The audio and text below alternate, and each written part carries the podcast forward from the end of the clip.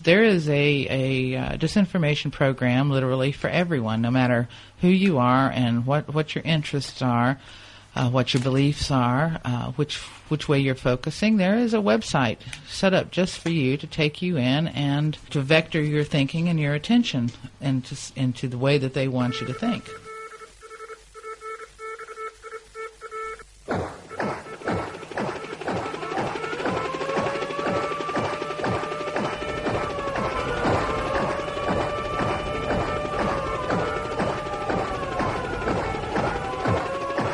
Listening to Radio Free Signs of the Times, broadcasting into the heart of an occupied America. Welcome to this week's Signs of the Times podcast. I'm Henry. I'm Joe. I'm Scott. And we're back here this week with Laura Knight Jadczyk to finish our discussion of disinformation campaigns in the 9 11 truth movement. Welcome, Laura. Thank you, Henry. Thank you, Joe. Thank you, Scotty. Think nothing of it. It's always an honor. Your check's in the mail. we began our discussion on this topic by looking at an article that had appeared in Vanity Fair discussing the disinformation campaign that went on around the Niger yellowcake uranium issue and the war in Iraq in that we saw that these disinformation campaigns are prepared well in advance, that the players are put into place, and they are brought in as needed as the campaign unfolds. The comparison was made to a symphony orchestra, and all of the players playing together. In the case of a disinfo campaign, unlike in an orchestra, not everybody knows everybody else.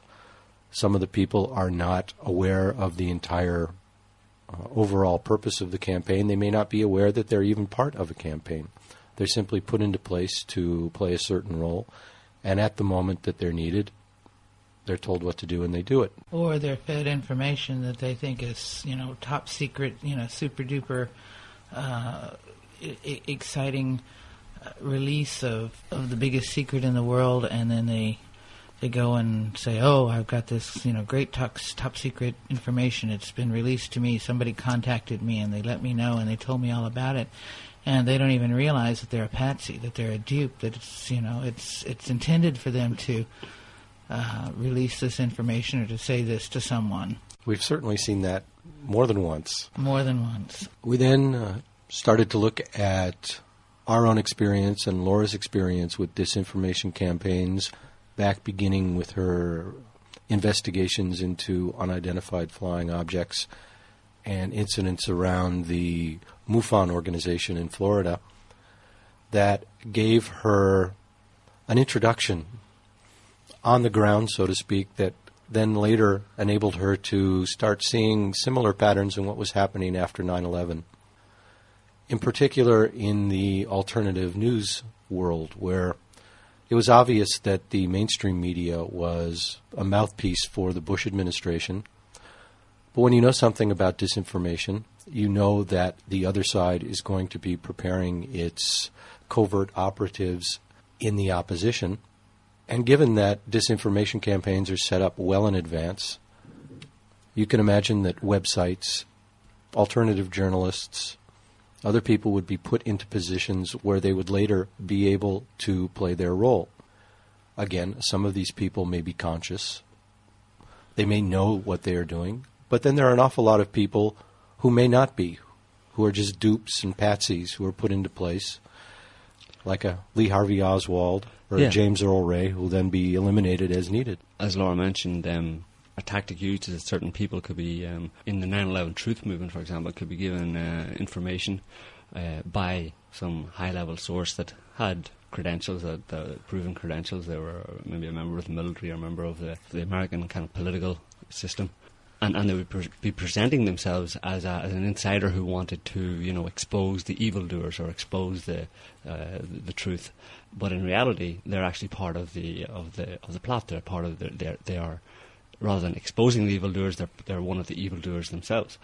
But they present themselves as, as the opposite of that. And that way, they control, for example, they can any of the 9 11 truth uh, websites, could have been uh, any any any of the people who organise or, or, own these websites could have been contacted by such people, and they, they they have no reason to believe that the person that they're talking to is not uh, legitimate, and they're given real information. But it's uh, information. It's it's it's part of a limited hangout. It's it's a it's a partial exposure of the truth in order to control uh, the the full the exposure of the full truth. We see this quite often in the fact that it's okay to say that it was an inside job on the part of the Bush administration, but don't touch the fact that Israel had anything to do with it. Yeah, and another typical example is, for example, Truthout.org that recently uh, uh, published a piece about uh, Karl Rove being indicted uh, in the the Patrick Fitzgerald investigation, and uh, that later turned out to be absolutely false this this was kind of an interesting thing when the report came out. Uh, as you will notice if you examine Signs of the Times historically in the archives, you will see that we did not publish this. The reason being, when I read it, I knew it was disinformation because I know that grand jury investigations are not designed to get to the truth. Grand jury investigations are designed to conceal the truth because once testimony is is is gotten into a uh, or is obtained through a grand jury investigation, it can be sealed. So any and all information about this incident that is that is being funneled into this grand jury investigation that is being run by by Patrick Fitzgerald is essentially being closed off from public view, perhaps forever. So anybody who has any hope in their heart that Patrick Fitzgerald is going to get to the truth and is going to expose the Bush administration, is going to do anything at all. Remember, arresting Scooter Libby and getting all this stuff into a grand jury file is just a means of concealing it forever. It ain't never going to come out, honey. But it provides a, the appearance of democracy that democracy is still working in America, that there is still a, a judicial system that investigates uh, wrongdoing in, in, among politicians and, uh, and, and prosecutes them. Hmm. So this is very important for the world, for American people, and for the, the, the world's public to convince them that everything is still okay, that everything is still functioning. But we notice that nothing ever really gets done. Nothing. There is no justice. Justice is never served. Exactly. Getting back to the summary of what we what we were talking about in our previous podcasts. In the second podcast, we started to look at the Jeff Rense site. In particular, we began with our own relations with Jeff Rense over the years. That led us to begin to have some questions about what the real purpose of the Jeff Rense website really is. After that, we started to look at the case of John Kaminsky, which for us is a very sad case because in, in John's case, what we've seen is a very passionate and powerful writer who has been marginalized by those around him to the point where his writing now is carried by fewer and fewer websites. It became clear to us that John was being played by, by certain individuals. We didn't know who those individuals were at the time, but it was clear to us that he was being played. And last year, we collected some nickels and dimes from members of our various discussion groups in order to buy John Kaminsky a ticket to come over and to cool out a bit and maybe to get a different perspective on things. And what happened was he was prevented from coming by a number of, of incidents that we discussed last week. And finally, he didn't come, and we thought that was the end of it. That was in early August of 2005. And then shortly after that, something very strange happened, and I guess Laura's going to pick up on that tonight.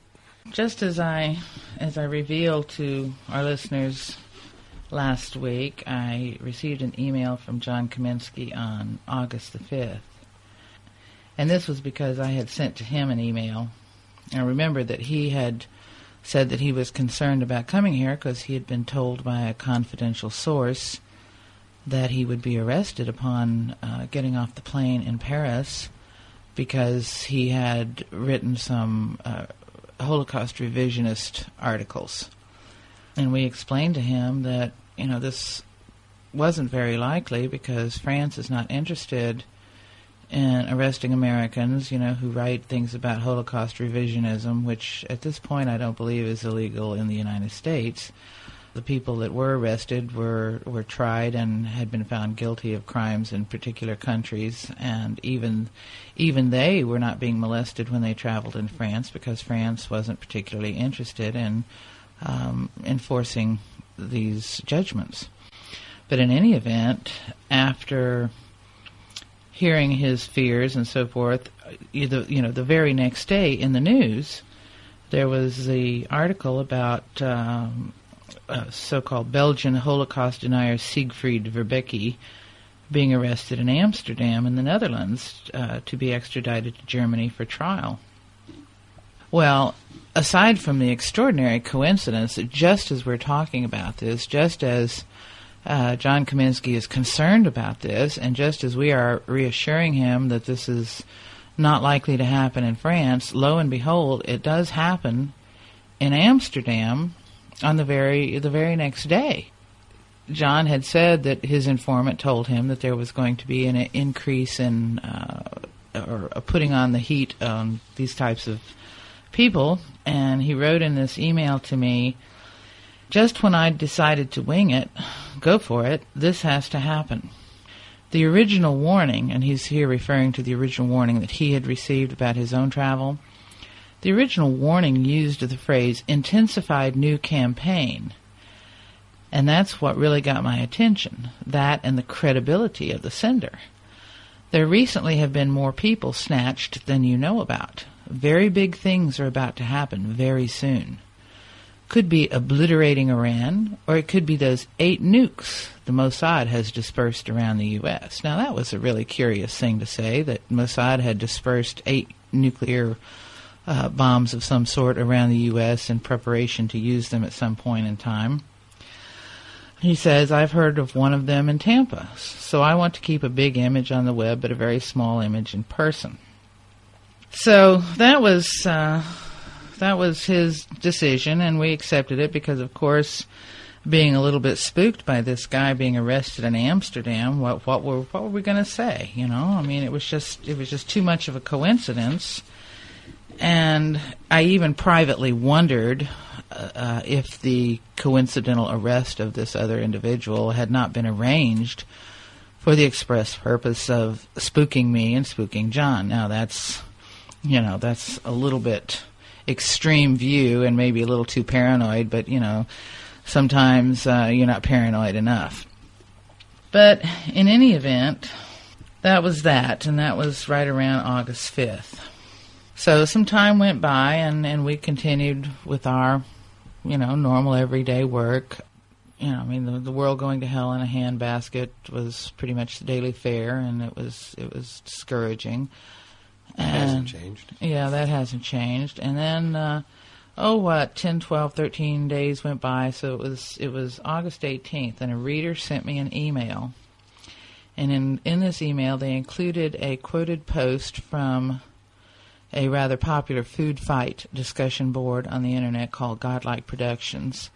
Now, Godlike Productions uh, was a website that we had already exposed as being very closely linked to some unusual uh, forces, shall we say, that there was some neocon connections behind the scenes. There were some uh, apparent Mossad connections, and there were certainly some connections to some strange um, activities, including perverted sex, pedophilia, and so on and so forth. So we already had a pretty good idea that Godlike Productions was definitely a disinformation website, uh, or at the very least, it was what what is called a vacuum cleaner operation, where it attracts a lot of readers and posters and so forth, and and keeps the pulse on uh, the finger on the pulse of what they're thinking and doing, so that the disinformation uh, campaigns can morph and change in response to what people are thinking, what they're doing, what they're planning.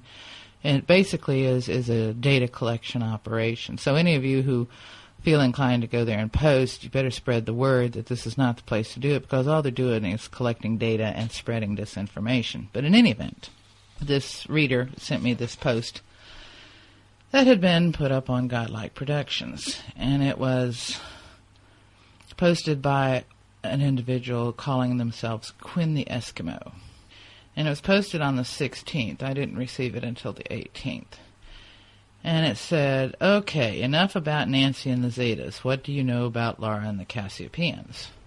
And here was the answer from deep inside Cassiopeia. Laura has managed to seduce another one. This time it was John Kaminsky.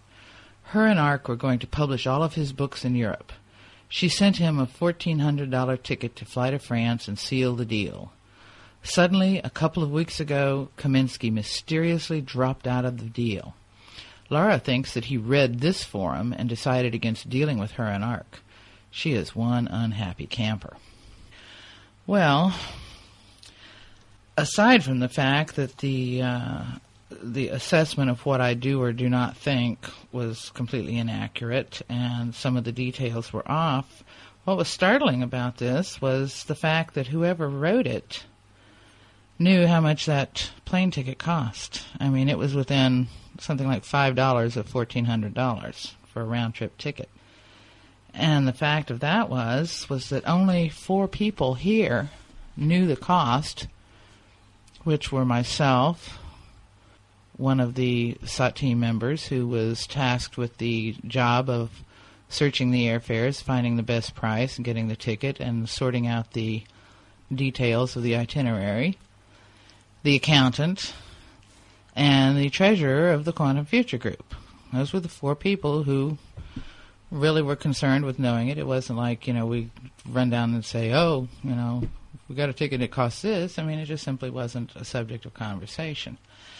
And then, of course, the other person who knew, aside from the four people here, was John Kaminsky.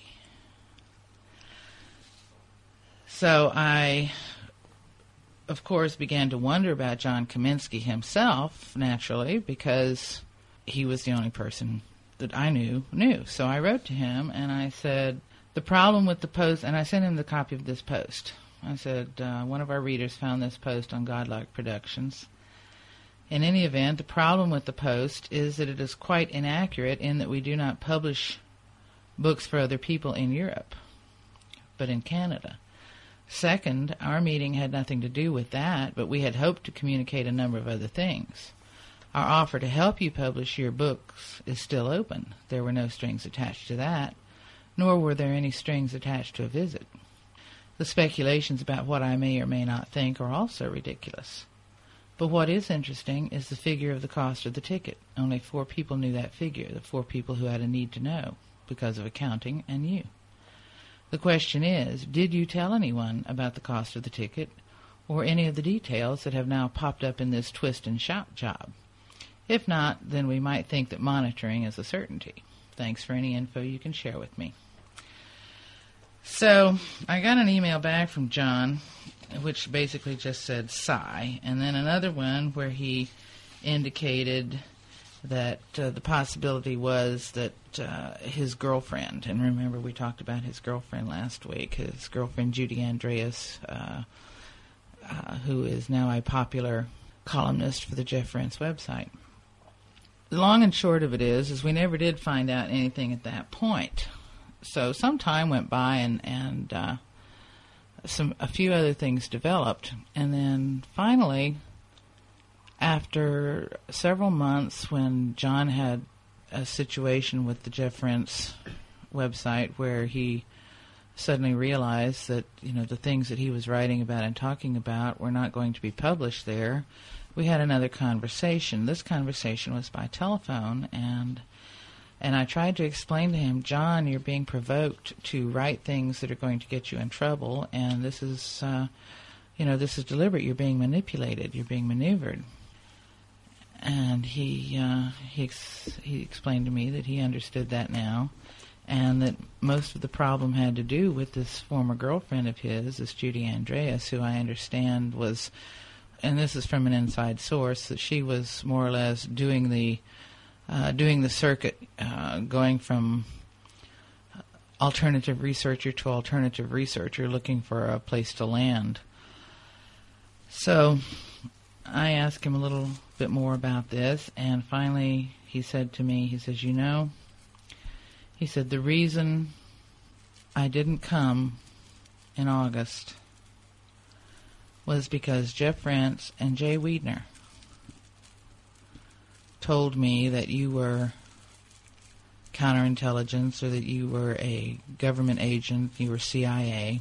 He was telling this to me, and you know that, that that this is what Jeff Rense and Jay Weidner were telling people.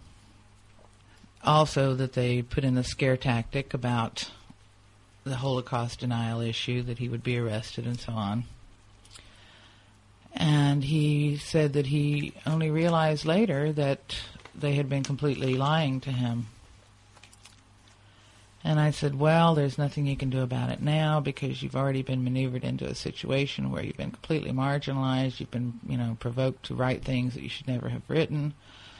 Uh, you've been provoked into emotional reactions to one thing or another by false information being fed to you, and you have written articles, you know, first one way and then another.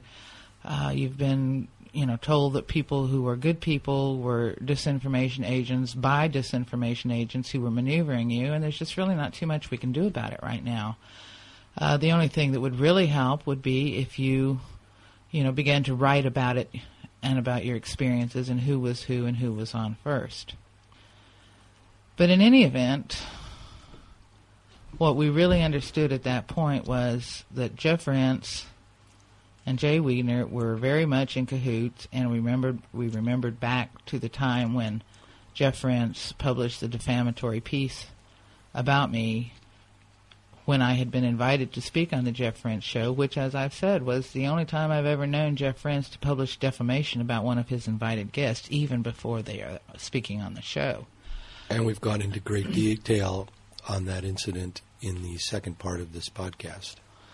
Yeah, so it became pretty clear who was behind the disinformation. But then John told me something else that was kind of interesting. He said that he'd had conversations with Jeff and and that Jeff had explained to him that he knew Jay Weidner from way back and that he really trusted him and he knew he was, you know, a, a, great guy and that they had both started out together as members of a group uh, under the leadership of Ray Flowers. Now, Ray Flowers runs the SandGrail.com or net or org website, and he is very thick in the uh, the Vincent Bridges, Jay Weidner, and even the John Drunvalo Melchizedek. He's he's kind of like a, a focus or a node for the New Age uh, UFO dis- disinformation kind of thing.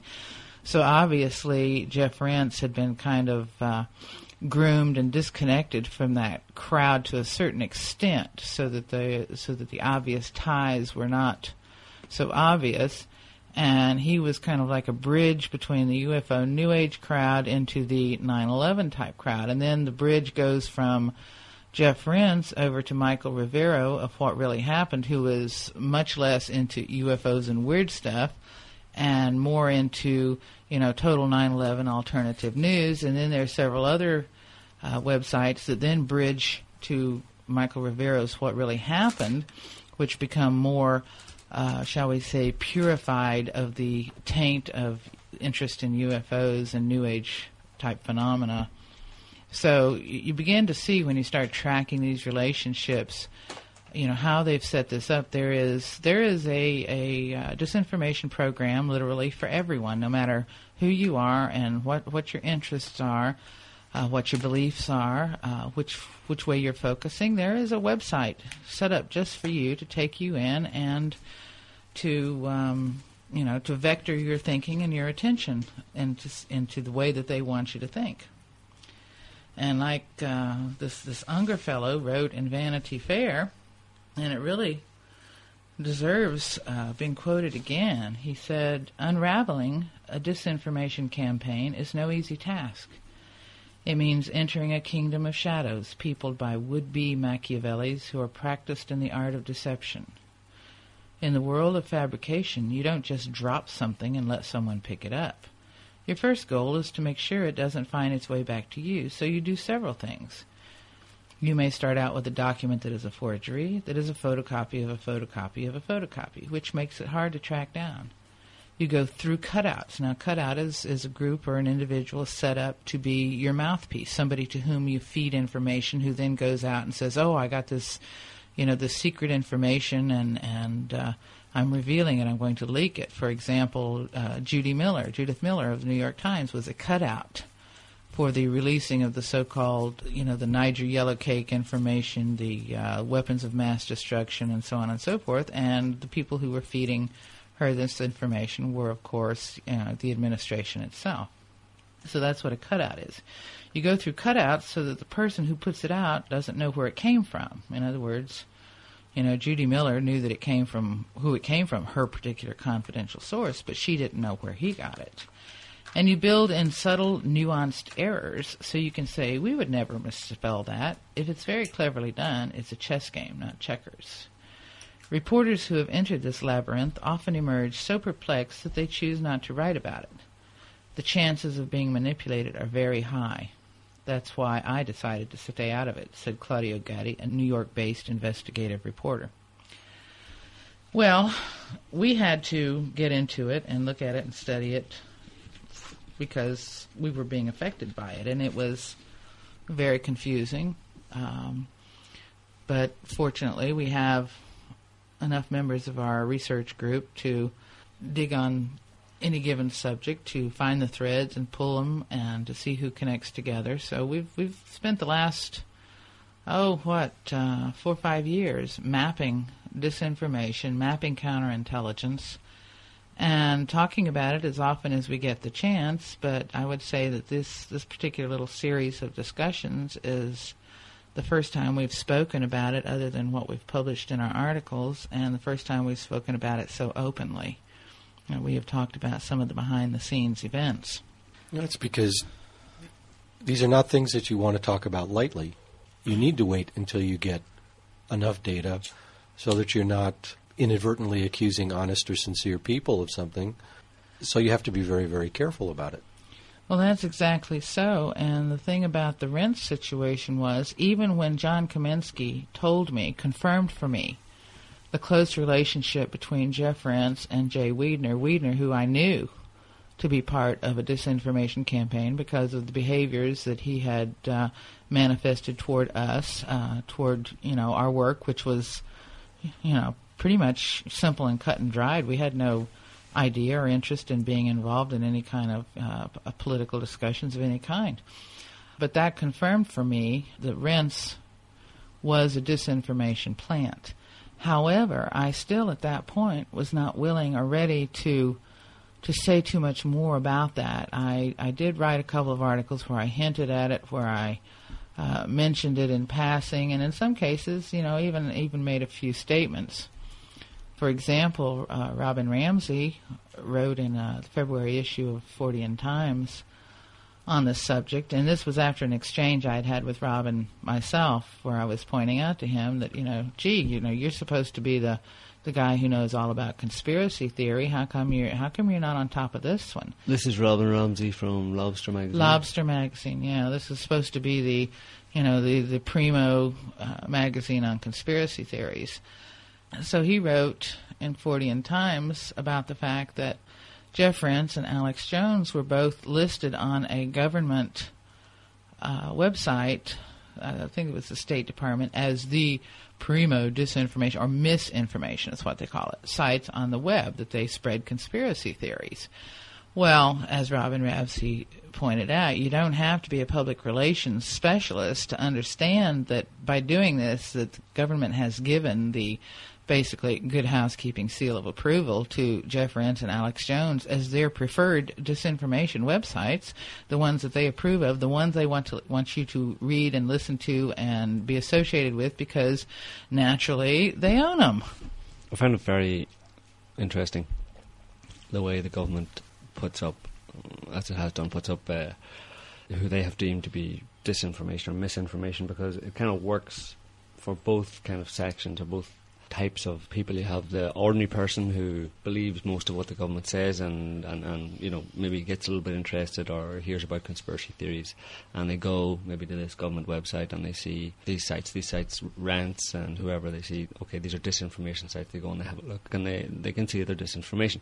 So it, it serves to confirm for the ordinary person that you know the government kind of the, the government knows what conspiracies are and, and that these are crazy conspiracy theories. These are these websites, but for people who are already into the whole idea of of of, of uh, that conspiracies may be real, they they look at these websites, and then they realize that okay, if the government says these are disinformation, then they must be telling They the must truth. be the genuine, genuine Yeah. article. So you get it's like yeah, you get two two birds with one stone type of thing. You know, you, uh, it, it's very pretty sneaky. You know. Well, I mean, people have to remember this: uh, that these these people in these you know hallowed halls of, of power and, and corruption, they have a lot of money. I mean, there's uh, what is it, a billion dollar budget that was given to propaganda uh, about the Iraq War.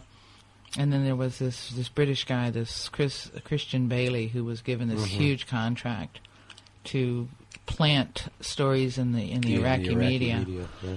Yeah, so you have to remember they have almost unlimited funds, probably unlimited funds. And one of the things they spend these funds on, and this is this is something we've brought out in our research, is they spend it on research on how best to manipulate the minds of human beings, the masses of people. That means that they hire psychologists, psychiatrists, uh, advertising specialists, motivation masters, uh, neurolinguistic programming people. You know, just just a whole a whole gang of people who spend twenty four seven figuring out how to keep you deceived. And if you think that they didn't think about how to set up opposition to themselves to make it seem like it was opposing them and to make it seem as legitimate as possible so that they can then knock it down like a straw man, then please think again. We're not dealing with stupid people. And and if you think that the CIA or the NSA or the FBI, all these people, they're bumbling idiots because they screw up ever so often, believe me, those screw ups are planned. They are planned to make the public think, make people like even Robin Ramsay think how screwed up and how uncoordinated and how incompetent they are because they want people to think that. How often do you hear the counter argument to conspiracy theory being that these people aren't capable of functioning that way?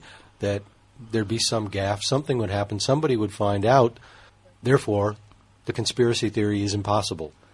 Yeah. Well, not only do they have, um, as you say, a very large budget to fund this kind of thing, but they also have a long history and a lot of experience in in doing this already. I mean, it's it's not enough even to go back to you know JFK. I mean, they, they, they, sure uh, they learned a lot from from the JFK thing. They you know there was a conspiracy to kill the president, and they they knew probably beforehand that there was going to be some a lot of people who would see through it because that's one of the problems. If you if you're going out to commit a crime, kind of quite blatantly, and then cover it up, there's a lot of intelligent people out there who are going to go, hang on a minute, you know, and they're going to start researching it. So you gotta preemptively take care of that aspect, and they, they, they do that, and they have a long history and a, a lot of experience of how to manage that. So at this stage, uh, in terms of 9/11, I mean, they knew they they had planned 9/11 for a long time, and they also had planned well in advance what they were going to do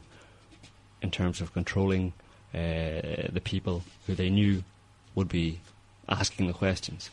If you go back and you look in American history, just over the last hundred and, and some years, beginning with the Cuban War at the end of the 19th century, where they torpedoed the Maine, or they attacked the Maine, you have that going to the Lusitania, which was an incident prior to bringing the United States into World War One. You then get Pearl Harbor coming into World War Two. You get an incident of a an American boat being attacked off of Korea, bringing America the justification for the Korean War.